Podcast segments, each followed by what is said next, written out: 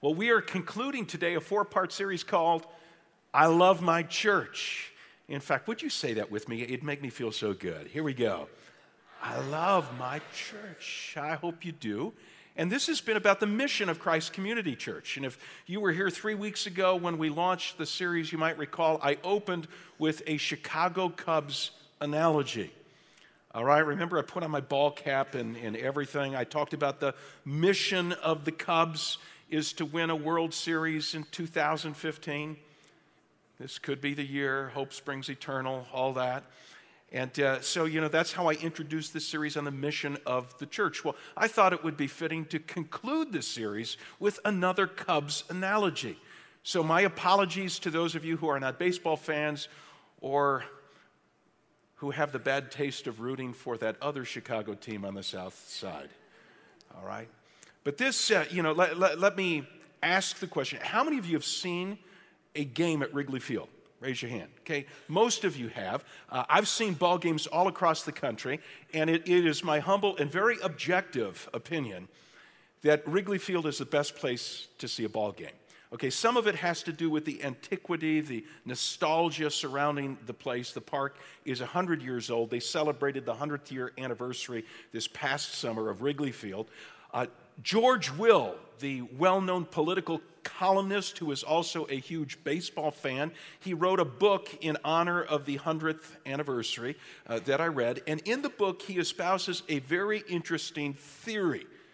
Now, follow this, okay? His theory is because Wrigley Field is such a great place to watch a ball game, you know, that's one of the reasons that the Cubs haven't won a World Series in over 100 years. You say, uh, you know, how does that work, George? Okay, he explains it this way. He says, baseball is a business.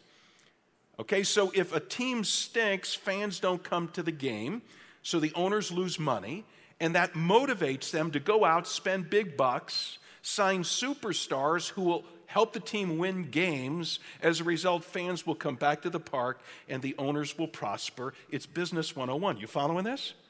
Okay, but George Will says, unfortunately, that doesn't work in Chicago. Okay, because even when the team stinks, which it does frequently, fans love to come to Wrigley Field. And so the park is full, and owners don't lose money. And until recently, they've not been motivated to go out and spend big bucks to hire superstars who will help the Cubbies win a World Series. Did you get it? Good. Let's do that again. Did you get it? Good. You're going to have to work extra hard because you're representing 15 seats a person, okay? what in the world does this have to do with church? Okay, here's the analogy. It's easy to view church as kind of a ballpark experience. If you're spiritually inclined, you go once a week. You, go for the aura. You, you, you go for the fact that you, you know it's fun to hang out with other spiritually minded people. But in the process, you could lose sight of the mission. Okay? Christ has given us a mission. He's called us to win a World Series. Now, what, what is our mission? Well, we've been reiterating this mission over the past several weeks. Before Jesus left the planet, he gathered his followers together and he said, Guys, this is the mission I'm giving you. It's recorded in the final chapter of Matthew's gospel, Matthew 28, verses 18 through 20. Jesus said, I want you to make as many people as possible into fully devoted followers of mine. I want you to make disciples. Now, the reason this is so important is because when a person surrenders their life to Christ, when they become a disciple, everything changes. Christ comes to live on the inside, begins to transform that person's life in this world, and guarantees that person eternal life in the world to come. So, making disciples is a pretty big deal. But here's what I think a lot of Christ followers miss with regard to this mission that we've been given. Instead of focusing on making disciples of others, you know, it's easy to drift into letting our focus become becoming disciples ourselves. There's a big difference. Okay, now it's important to become a disciple. My hope and my prayer for you, if you've never surrendered your life to Christ, is that at some point you'll make Jesus Savior and King of your life. You'll become a disciple. But if that's all we focus on, becoming disciples ourselves, then we will begin to view our church in terms of how well it's serving us, how well it's serving our families. Is it helping us become disciples ourselves? And we'll lose sight of the fact that the bigger mission is to make disciples, to make disciples of others. Christ has called you not merely to become a disciple of His, He's called you to make disciples. You are to make disciples. Now, how are disciples made? Well, the process begins, as you've heard me say, when a, a person surrenders their life to Christ. So if you've become a disciple, uh, of, of, Jesus, it's because at some point in time you did this surrender thing. And you, you probably prayed a prayer something like this You said, Dear, Dear Jesus, I recognize that I'm a sinner and that my sin has alienated me from a perfectly holy God. And I know, according to your word, that sin deserves death. Okay, but Jesus died on the cross for my sins. Jesus took the death my sins deserve. So I'm putting my hope and my trust in Jesus. I'm asking Jesus for forgiveness. I'm surrendering my life to Jesus. I'm making him king. I'm getting off the throne and making Jesus king of my life. You prayed a prayer something like that, and thus began your spiritual journey. That was the first step in becoming a disciple. But here's what I want to focus on today somebody helped you take that first step. Okay, somebody introduced you to Christ. Somebody took a Bible and explained what I've just said that Jesus died on the cross for your sins and you need to surrender your life to Him and make Him Savior and King. Somebody did that for you. And now Jesus wants you to do that for somebody else. He wants you to become a disciple maker. He wants you to think of church not simply as a good place to see a ball game, so to speak, spiritually for yourself. He wants you to be part of a team that's making disciples of others. You with me? Okay, so how do we how do we make disciples? How do we get in the game? Around Christ Community Church, we call this making disciples of others. We call it reaching. Say reaching with me. Reaching. Yeah, this is, this is one of four uh, main goals, four parts of our mission. Our mission is to make disciples who are belonging, growing, serving, and reaching. So there are three parts to reaching. We're going to take a look at this in Colossians chapter 4. So if you brought a Bible with you, would you turn with me to Colossians 4? You know, this is how to become a reacher. So instead of just enjoying the ball game, you're becoming part of the team that is making disciples of others, reaching out. And what we're about to see in Colossians 4 is that this three step process of reaching is energized by prayer. Every step in the process is energized by prayer. If you've got your Bible open to Colossians 4, I'm going to begin reading at verse 2. Paul says, Devote yourselves to prayer, being watchful and thankful, and pray for us too that God may open a door for our message. Stop right there, middle of verse 3. Stop. Twice Paul's mentioned prayer already. Devote yourselves to prayer. Pray for us that God may open a door for our message. But it's not prayer in general that Paul is promoting here. It's prayer for something very specific. It's a reaching prayer.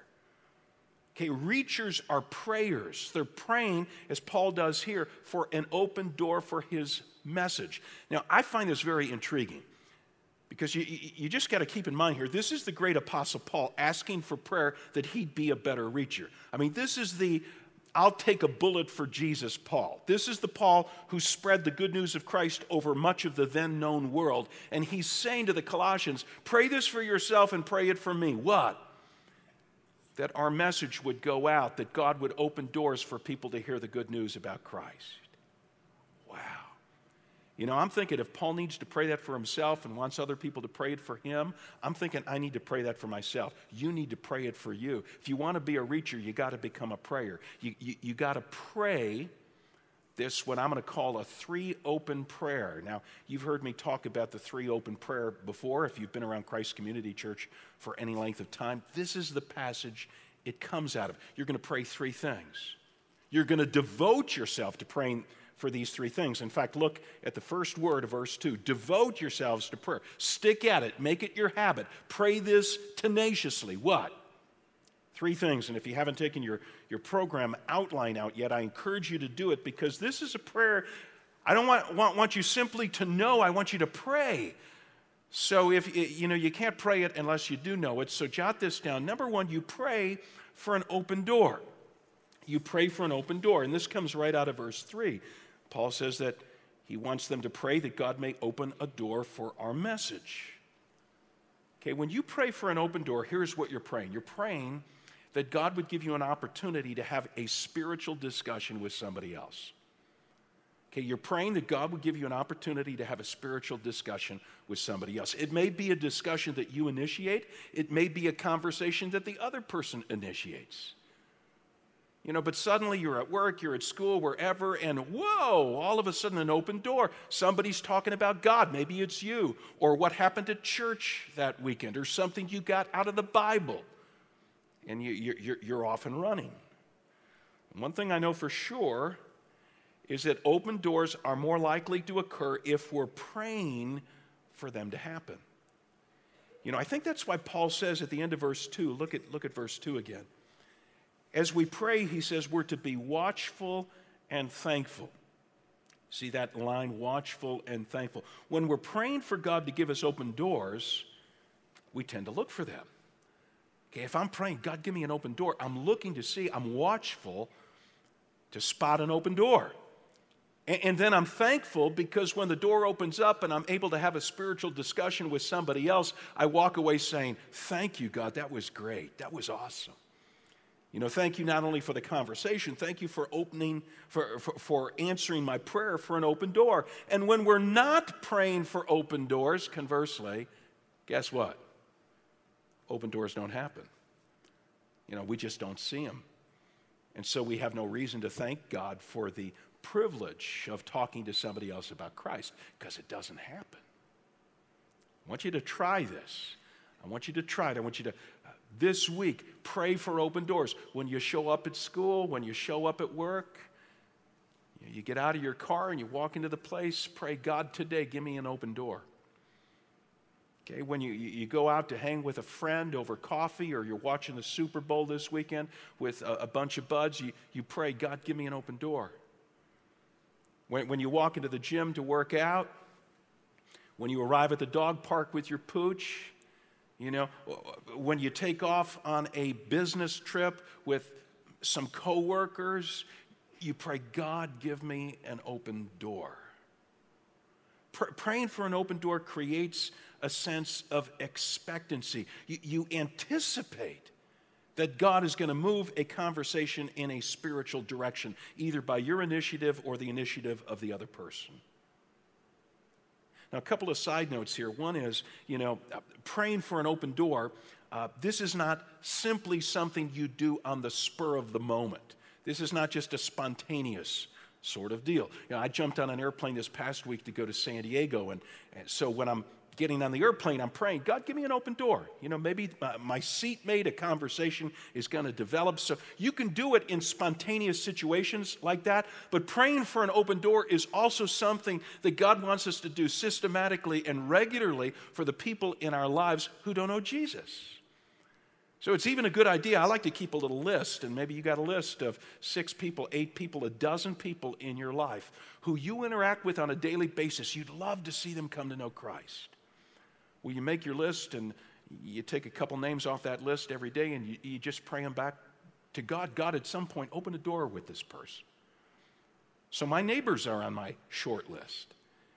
And so it wasn't unusual recently when one of my neighbors came over to play some cards in the evening uh, to see a conversation drift in a spiritual direction because I've been praying for him for years now. God, open a door with this dude. And so we're, we're playing cards, and he pops up, and the conversation brings up the fact that one of his extended family members is making a poor moral choice that's hurting her life, and he's brokenhearted about it, wonders what to do. Well, goodness, that's, That's an open door, right? When you're when you're talking about morality and whatnot, it's easy to bring God into the conversation. And you know, by the end of the evening, as we'd been sitting around playing cards, Sue was able to say, Hey, can we pray for that family member for you? Now, this is not a praying guy, but he's saying, Yeah, sure, go, go ahead. So, so it's because we're praying systematically, because we're praying with, praying with regularity, that God would give us open doors with people in our lives that we interface with uh, on a regular basis, that those open doors come. Here, here's another side note to this whole thing. Just because you're praying for open doors doesn't mean you, you sit passively and you wait for the doors to open. You can do some things, you can do some things that create open doors. I'm going to give you two suggestions here. Okay, one is for your neighborhood. You've heard me say this before, but I will, I will continue to beat the drum for what we call canning hunger because it's so simple. Canning hunger is just three or four times a year you go up and down your block and you collect canned goods for your local food pantry. And before Sue and I started doing this, we knew a few of our neighbors. Now we know 26 of our neighbors, 26 homes worth of people. Because for five, six years now, several times a year, we knock at their door. We're collecting canned goods for the local food pantry. Neighbors love it because it gives them an opportunity to participate in something they think is a good thing to participate in charity. But as you're, you're standing at the doorstep, and there's no other reason to go up and r- ring a neighbor's doorbell, right? You know, many people on our block we don't know, right? But this gives you an excuse, and as you're standing there and say, Hey, how are you doing? How's your job? How are your kids? I can't tell you how many times we've been able to say, Whoa, can we pray about that for you? Or somehow bring God into the conversation. So that gives you an opportunity with people in your neighborhood.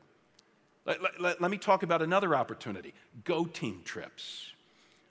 Okay, when you go on a go team trip, we'll, we'll have over 300 people at Christ Community Church. Give up seven to 10 days of vacation time this year to travel with 15 to 20 Christ Community attenders and work with one of our international, our half dozen international impact partners.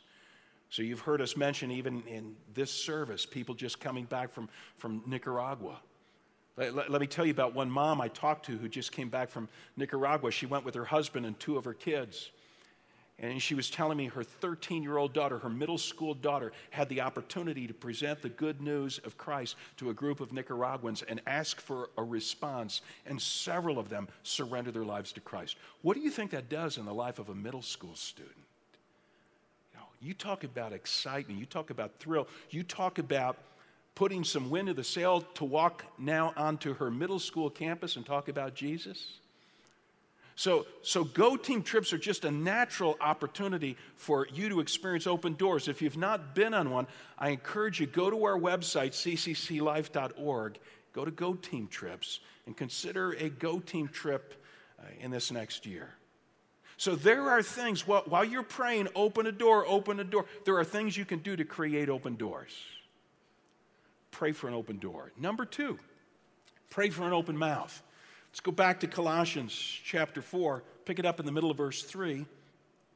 Paul asks the Colossians to pray, middle of 3, so that we may proclaim the mystery of Christ for which I am in chains. Pray that I may proclaim it clearly as I should. Now, why does Paul, why does Paul call the good news, the gospel here, the mystery of Christ? Okay, when I say the word mystery in English, what do you think of? You, you think of something that defies understanding, right? You think of something that's, that's cryptic. You, you think of something that, you know, people will never be able to figure out. But that's not how the word is being used by the Apostle Paul in Colossians 4. It's not how the word was used in the culture of his day. A mystery in Paul's day was something which had been hidden, but now it's been revealed. Okay, it's uh, almost like a secret, a secret that now somebody is telling. They're telling the secret. Okay, Christ is that secret because for centuries God has promised the world a Savior, but it's a secret. Who is this person going to be? Well, one day Jesus, God's Son, shows up on the scene and turns out he's the Savior, not coming to rescue people from a political tyrant but to rescue people from their sins that can damn them for eternity. He gives his life on the cross to pay the penalty, the death that people's sins deserve. Paul says Jesus is a secret that I now get to tell others. I get to be the one who blabs it. Now, I, I love this imagery because it really jacks me up when it comes to talking about Christ. You know, I get to be the one who lets others in on the secret. We love to tell secrets. We, we love to be the boss who gets to announce bonuses, raises for everybody. Would you like to be the one who gets to announce that? Or we like to be the one who was the first to see that blockbuster movie and now we, we walk onto the school campus and we say, Oh, you haven't seen that yet? It's so incredible. And we're describing it to our friends. You know, uh, in a week or two from now, my daughter Emily out on the West Coast. She's going to give birth to her second child. And do you think I'm going to keep that a secret for very long around here? You're going to see pictures of the little dude up on the screen, no time flat, because there's no greater joy than being able to tell a secret. Well, Christ followers should be super pumped about talking with others about Jesus. But it doesn't always work out that way, does it? Truth of the matter is, we're, we're, we're reluctant. Why? Well, because we don't want to be considered a religious fanatic. Everybody else is talking about a football game and this and that, and we, you know, we talk about God. We, we don't want to be seen as pushy, pushing, uh, you know, what we've experienced ourselves onto other people. Uh, we don't know how to start a spiritual conversation, like how do you go from sports or weather to God talk? And, and we're scared that if we do get the ball rolling in that direction, what if someone raises an objection? What if they answer, ask a question that we can't answer? All sorts of reasons why we're, we're, we tend to be reluctant to talk about Christ. Paul says, yeah, that's why you got to pray for an open mouth. So you're praying for an open door and an opportunity comes up. Now you better be praying, oh God, help me to be bold. Help me to speak up. Give me an open mouth. Look again at Colossians 4, verse 4. Pray that I also may proclaim, proclaim the good news about Christ clearly as I should. A couple of words in that simple sentence I want to draw your attention to. One is the word proclaim. In fact, he uses proclaim twice. Verse 3, repeats it in verse 4. You've heard me say before if there's a repeating word in a paragraph, God's getting your attention about something. Paul says the good news about Christ has to be proclaimed. In other words, it takes words, it requires that you say something. Please note, Paul doesn't say here, hey, pray that I'll really live the gospel okay? Pray that I'll really model what a life with Christ is about. No, he says, pray that I may open my mouth and proclaim it. Say something. You know, I talk to Christ followers uh, all the time who, who speak of their relationship with Christ as if it's something which they can communicate without words. You know, they'll say, well, you know, I'm not good at talking about it, but I'm a good neighbor, try to be a hardworking employee, loyal friend, loving family member, and that's going to communicate Christ to others. No, it's not. No, it's not. You know, it's not that your actions are unimportant. Living in a Christ pleasing way is certain to give what you say about God credibility, but it still takes words. You know, how are you going to help a person cross the line, make a disciple, put their trust in Jesus, understand what he did on the cross for them, and how they're to surrender their lives to Christ? How are you going to do that without words? You going to pantomime it? You know, charades?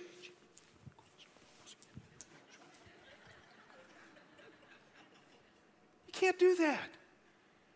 It's going to take words. So Paul says, Pray that I may proclaim it. So you're praying, God, situations are going to come up to talk about spiritual things. Make me bold.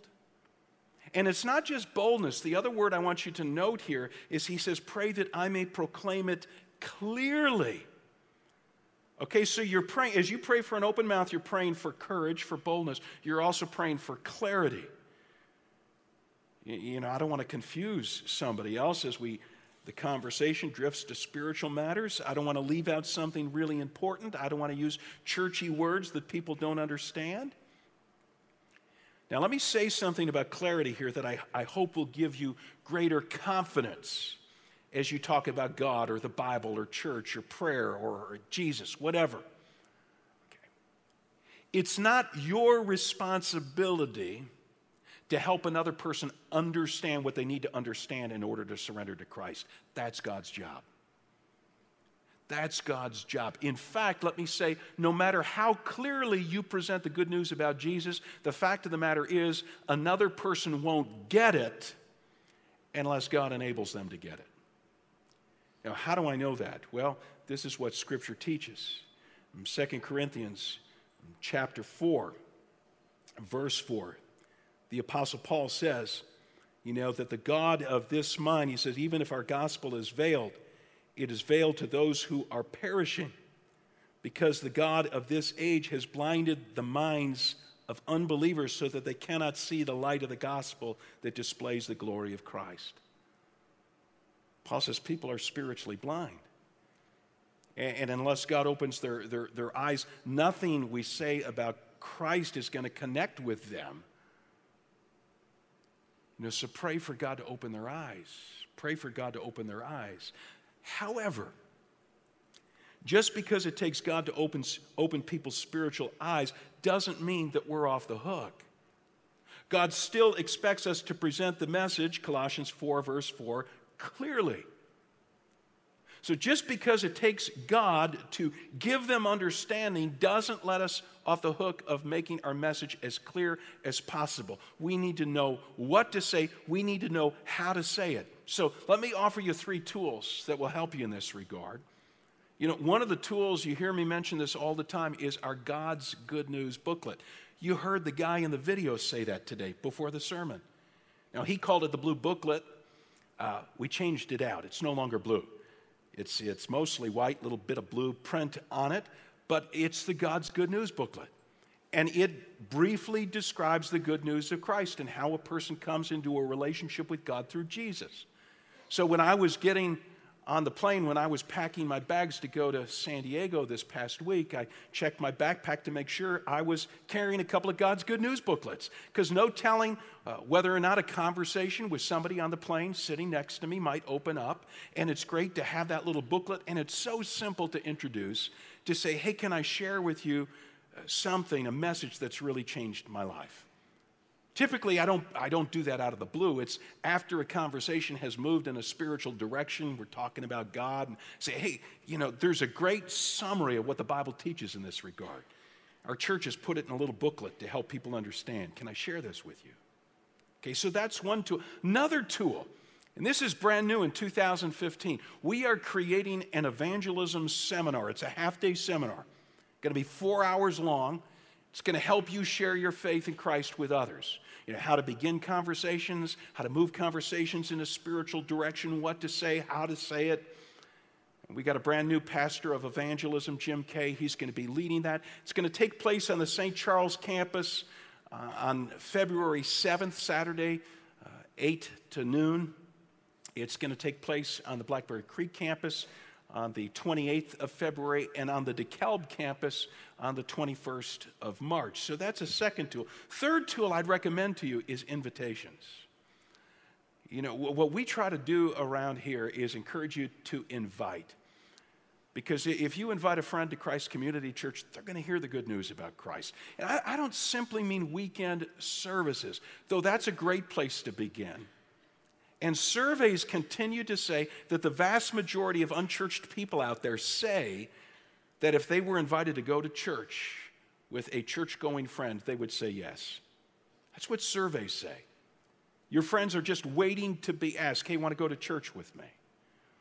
And then we do these wow weekends. So we got a wow weekend coming up next weekend with Michael Jr., a guy who, if you paid to see him in a club, first of all, good luck getting in because most of his performances are, are standing room only and it costs big bucks. But next week, free at Christ Community Church for you and your friends. He's going to be talking about his faith journey. You know, beyond weekend services, whether it's a regular service or it's a wow weekend, have you considered inviting somebody to participate in a second Saturday with you? You know, I, have I've got neighbors who've never come to Christ Community Church for a weekend service, but they've come to help me participate. 20 of my neighbors helped me pack meals for Feed My Starving Children a couple of years ago. 13 of my neighbors helped me pack shoe boxes for Operation Christmas Child. Why? Because they think it's a good thing to do. It gives them an opportunity to rub shoulders with people at Christ Community who are disciples of Jesus. Okay, Alpha. You've been hearing about Alpha. Uh, this is another one of our, our, our, new programs in 2015. It's a 10 week um, small group study for explorers, people who have questions. They're not ready to trust Christ yet, they're still kicking the tires. This is a program, as you heard in the announcements today, that's gone all around the world, and we're going to start doing Alpha at Christ Community Church. Your community group itself is a place to invite people. You know, people who you'd not think of inviting to a weekend service, but at work or at school, they've expressed an interest in the Bible, and you say, You know, I'm part of a group that studies the Bible every week. Why don't you come with me? FPU, Financial Peace University. You say, Really? You're going to invite a friend to that? Well, let me tell you, if you're watching this in DeKalb, we had a great sign up for FPU, just started. Over half the people who signed up for FPU in DeKalb are from outside Christ Community Church. Why? Because they've heard about Dave Ramsey and this great financial planning program called Financial Peace University, and they signed up. You know, Care Night, Tuesday nights at Christ Community. If you know someone struggling with an addiction, someone going through grief because they just lost a loved one, okay, so, so someone experiencing divorce, the trauma of divorce. It's, you know, these are the people we're caring for on Tuesday night at Care Night. Moms, if you're a young mom, all sorts of opportunities to say to another mom of young children who's often looking for things to do with the kids, we got great children's ministries at Christ Community. Let me bring your child with mine to a Wednesday night Awana, and you tell them a little bit about Awana, and you invite them to come. So we invite, we, it's, it's just an easy thing to do. Pray for an open mouth. Pray for an open mouth. Because if you're a Christ follower, it's because somebody opened their mouth and told you the good news of Christ. It may have been your mom, may have been your college roommate, may have been somebody at work, may have been a pastor in a church, a small group leader, but somebody opened their mouth. And you know what? Somebody opened their mouth to tell the person who opened their mouth to you. And somebody opened their mouth to tell the person who opened their mouth to tell the person who opened the mouth who, you see how this goes. There's this long chain, this, this uh, word of mouth chain that led to your surrender to Christ. How would you like to be the final link in that chain for somebody else? I want you to take a look at a video here because this shows you the possibilities of what could happen. Watch this.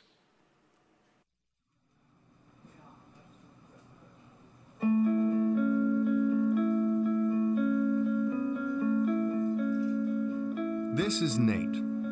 Nate became a Christ follower two weeks ago and is still a bit giddy about it, Now he's trying not to do cartwheels in public. Nate became a believer partly because of Kim. Yet, oddly enough, Kim and Nate have never met. How is this possible? Well, let's take a look. Kim loved Jesus from an early age, and in college she had a huge impact on her friends.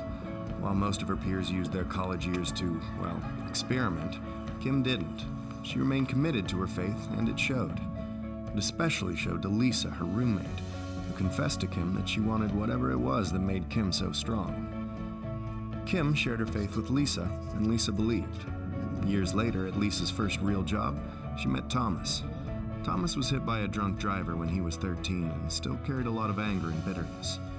Thomas and Lisa became friends, and it wasn't long before he started going to church with Lisa and her husband. After a lot of studying and searching, Thomas gave his life to Christ. Fast forward a few years. Thomas became a public speaker and was often asked to speak at large events. See, when he became a believer, Thomas developed a new perspective on life. He stopped resenting what had been taken from him and started being thankful for the second chance he had been given. On one particular day, Thomas shared about overcoming hardship and what it means to choose joy. He was so passionate that a number of people were inspired to share a link to his video. The video of Thomas inspired James, too. And if anyone needed inspiration, it was him. James had a ton of issues. He spent most of his life as a passive husband, an absent father, and a horrible friend. That said, no one disliked him more than he disliked himself.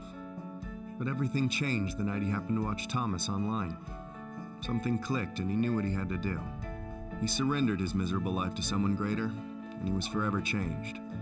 James fought hard to make up for the lost years with his family, and he also began working with young men who were in danger of throwing their lives away. One of those men was Nate. Nate didn't really know his own dad, and he had no real direction in life, ultimately bouncing from one bad decision to another. Because of that, he often found himself in trouble with the law. No one had ever showed him what it looked like to be a real man. That is, until he met James. James became the first father figure Nate ever had. He learned about honesty, self control, humility, and integrity, and where those traits come from. Two months later, Nate publicly declared his belief in Christ, and of course, James was there. Now you can see the connection. Nate was impacted by James, who was influenced by Thomas. Thomas an uncommon joy in Lisa, who learned of Jesus from Kim.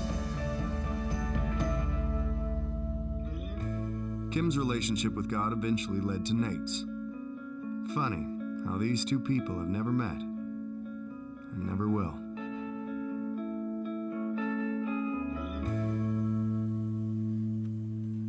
Don't you love that? Yeah. You know, I hope you watch that and you're thinking, that could be me. You know, I could be part of that chain in the life of somebody else. So you pray for an open door, and then you pray for an open mouth, and finally, you, you pray for an open heart. Okay, what, what you're praying for is that person you've had an opportunity now to talk about spiritual things with. You're, you're praying that they get it, you're praying that they're receptive, you're praying they don't just brush it off, you're praying that they want to talk more about it. So it doesn't just bounce like Teflon off of them. Now, in the closing couple of verses of today's text that we're, we're, we're going to look at, you know, Paul doesn't pray, uh, uh, he doesn't talk so much about praying for an open heart, somebody else. What he does talk about is becoming the kind of person who will create a climate of openness.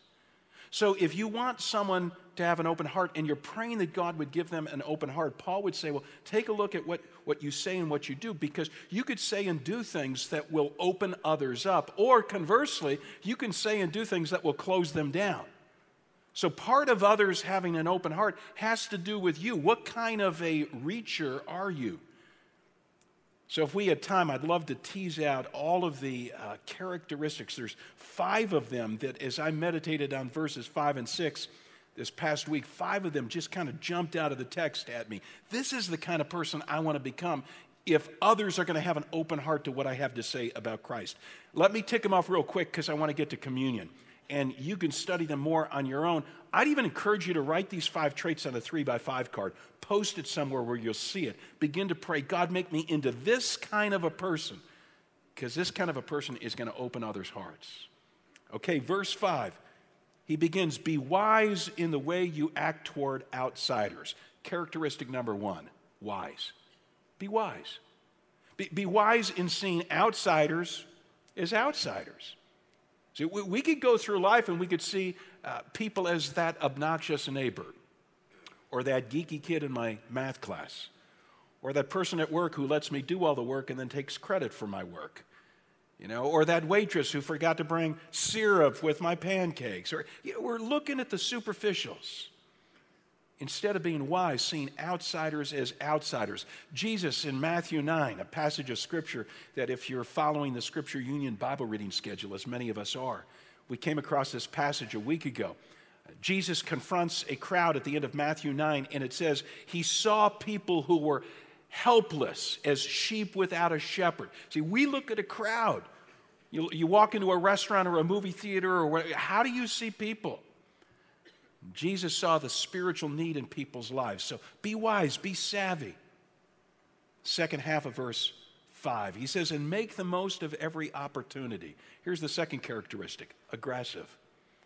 Paul uses a business term here. In the literal uh, original Greek, it reads literally, buy up every opportunity. Okay, it's like you see a good deal and you buy as many of them as you possibly can, right? Paul's saying you, you walk through life and you buy up every opportunity you have to talk about Christ.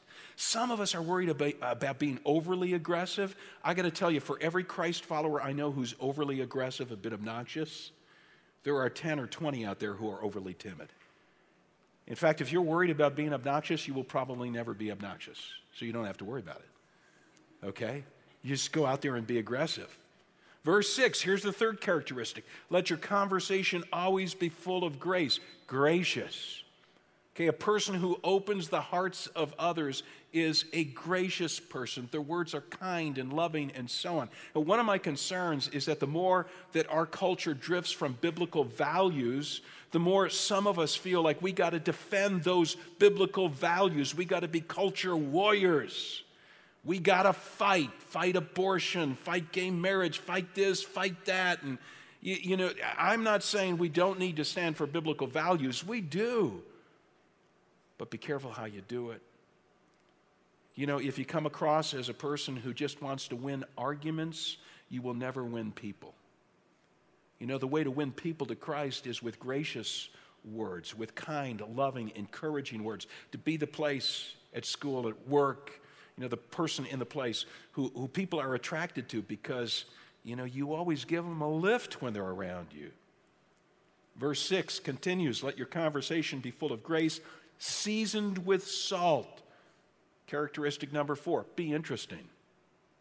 Okay, Paul says be spicy, salty. He's not talking about colorful language as in off color language. He's just saying, you know, be interesting in your conversation with people. You know, don't always talk about the same thing. If, if for you, you always gravitate to talking about the Blackhawks, the Blackhawks, the Black, or your, you know, your grandbaby, your grandbaby, your grandbaby, or politics, politics, politics, or shopping, shopping, shopping. Let me tell you, the only people interested in talking to you are people who have the very same interest. Other people could care less what you have to say their eyes sort of glaze over as you go on and on and on about the thing you love to talk about. So, how do you make your conversation interesting? Well, you find out what they're interested in and you talk about it. There are times when I even find myself Googling, like, I know nothing about fishing. But if I'm talking to someone who loves fishing, I want to know a little bit about fishing so I can hold an interesting conversation. You especially do this with spiritual matters. You make your spiritual God talk interesting. You know, I met a new friend the other day and we got to talking about church. And I said, You know, my church, the church I go to, is celebrating its 30th anniversary. In 30 years, it's gone from half a dozen couples to 5,000 people. Now, why would I say that? Just to brag? No, no, I said it to get the very reaction I got. He looked at me and he said, 5,000 people, incredible. How did that happen? I said, Well, let me tell you how it happened. and we're off and running on a spiritual uh, conversation. So make your conversation interesting. And then lastly, be well informed. Last phrase of verse 6 that you may know how to answer everyone. I don't mean you're, you know, you've got all the biblical answers. Being well informed means you're drawing the other person out so you know what their issues are. Otherwise, you're offering them stuff that they don't care about, they don't relate to. You're answering questions they're not asking. You know, so you ask them, well, where are you on your spiritual journey? Are you interested in God's stuff? You know, are you a church goer? I mean, there are many ways to open, open this conversation. But then you know what their interests are so that you can talk in an informed way about things that matter to them. How do you become a reacher? How do you become a person who's part of the mission? Not just becoming a disciple, but making a disciple of others. Will you pray for an open door? You pray for an open mouth, for boldness and clarity. You pray for an open heart. Not only that the other person would be receptive, but that you'd be the kind of Christ follower who would create a climate of openness regarding spiritual matters as you talk with other people. Now, we're about to celebrate uh, communion, so let me close in a word of prayer, and I'm going to ask as I close for our worship teams at other campuses uh, to take the stage so that we're prepared to do communion when I say amen. Let's pray. Lord God, what a vitally important message. This, this is our mission. This is what you've called us to do. You've called us to go through life looking for open doors, praying that you would open conversations, and as a result of our prayer, we anticipate that it's going to happen. And it's no surprise when it does. I'm praying for boldness, God. I pray that we would be bolder than we've ever been before. That even this week we'd have some conversations that lead us to say, Oh, God, this works. When I pray, you open conversations. And then, God, we pray for open hearts on the people, uh, on the part of the people that we're going to talk to this week. Father, may, may the end result be as we saw in that last video people who surrender to Christ and then make disciples of others, who make disciples of others, who make disciples of others. We pray this in your name. Amen. In just a minute, we're going to celebrate communion, but I, I want to tell you about a really special communion service that took place in Bangladesh uh, recently. We've been working with a partner there for 15 years, but in the last seven or eight years, we've been doing church planting very aggressively. I mean, we're talking about like 5,000 churches. Now, these are little churches of 20 people or so, but representing like 100,000 people who've come to Christ in the last seven or eight years. It is simply amazing. And so we gather together the pastors of these churches, and most of them are responsible for like 10, 12 churches, these little groups of people. Some of these guys have been Christ followers for like six months, a year, and they're already pastoring 10 or a dozen churches. We get them together, you'll see it right here. We get them together a couple times a year to do some training in, in Bangladesh, and we serve communion. That's what you just saw. You saw Bangladeshi pastors 600 of them, each representing about 10 of these small congregations doing communion. We wanted you to see that, to know that as you take the bread, as you take the cup, as you participate in this, you're joining brothers and sisters around the world who are honoring Christ in this way, celebrating what he's done on their behalf. If you've been coming to Christ's community and you know yourself to have surrendered your life to Christ, we invite you to participate, whether you're a member here or not. If you haven't yet surrendered your life to Christ, uh, you know, we say either either do it in the next few moments as you bow your head, say, Yeah, this is what I want to do, and then participate, or just choose to watch and observe what, what goes on. But we're going to ask everybody to stand in just a moment. We're going to sing a couple of songs while we're singing. And by the way, if you don't know the songs, soon as you catch on, begin to sing them from your heart. They're songs about what Christ did on the cross for us. While, while the songs are being sung, the ushers will release a row at a time. You come and you'll get the bread and the cup. You can take it right away, you know, symbolic of the body of Christ, the blood of Christ that was given for you on the cross, taking the death your sins deserve. So you could take it up front. You could take the bread and the cup back to your seat if you'd like. You can hit one of the kneelers. I love to do that. Just take the bread and the cup and kneel down and you know, talk to God, thank Christ for what He's done for you. And you could also take advantage of prayer, not just on the kneelers, but we have elders and their spouses on the far side of the railings. And so, if you'll just make your way over to the side by going to the back or the front of the auditorium, they're waiting to pray for you. So, as we're singing, as you're taking part in communion, feel free to drift on over there if there's anything in your life for which you'd like prayer. I ask you to stand together now. And uh, Ben and our worship team are going to lead you in this time of communion.